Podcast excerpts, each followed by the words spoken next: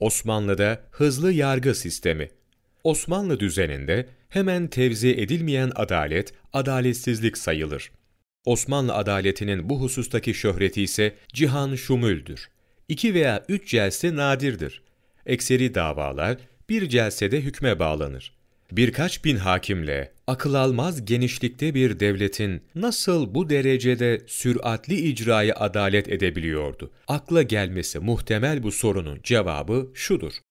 Vatandaş çok mühim davalar için kadıya giderdi.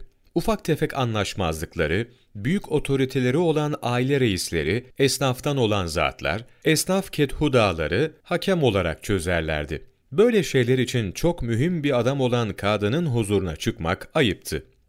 Gerçi kadı, bir akçalık davayı görmeye kanunen mecburdu. Fakat böyle ehemmiyetsiz ihtilaflar asla kadı huzuruna getirilmezlerdi.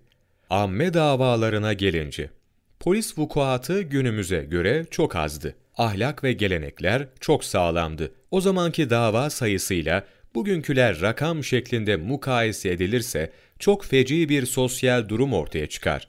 Bugün ülke adeta birbiriyle anlaşamayan insanların yurdu olmuştur. Üstelik bir kadı veya naip ancak yarım gün çalışabilirdi. Zira aynı zamanda mülki ve beledi, belediyeye ait amirdi.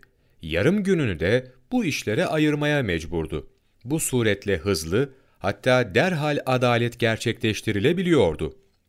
Dava sayısı kalabalık olan İstanbul gibi yerlerde kadının gece vekili vardı. Bu hakimler davaları kadı namına gece görüp bitiriyorlardı. Kadının başında bulunduğu mülki üniteye kaza, naibin başında bulunduğu daha küçük ve kazaya bağlı mülki üniteye nahiye deniliyordu. Arapçada kaza kadılık, nahiyede naiplik demektir. Son zamanlarda kazaya ilçe, nahiyeye bucak denilmeye başlanmıştır. Yılmaz Öztuna, Büyük Türkiye Tarihi, 10. Cilt, sayfa 273-274, 8 Temmuz Mevlana takvimi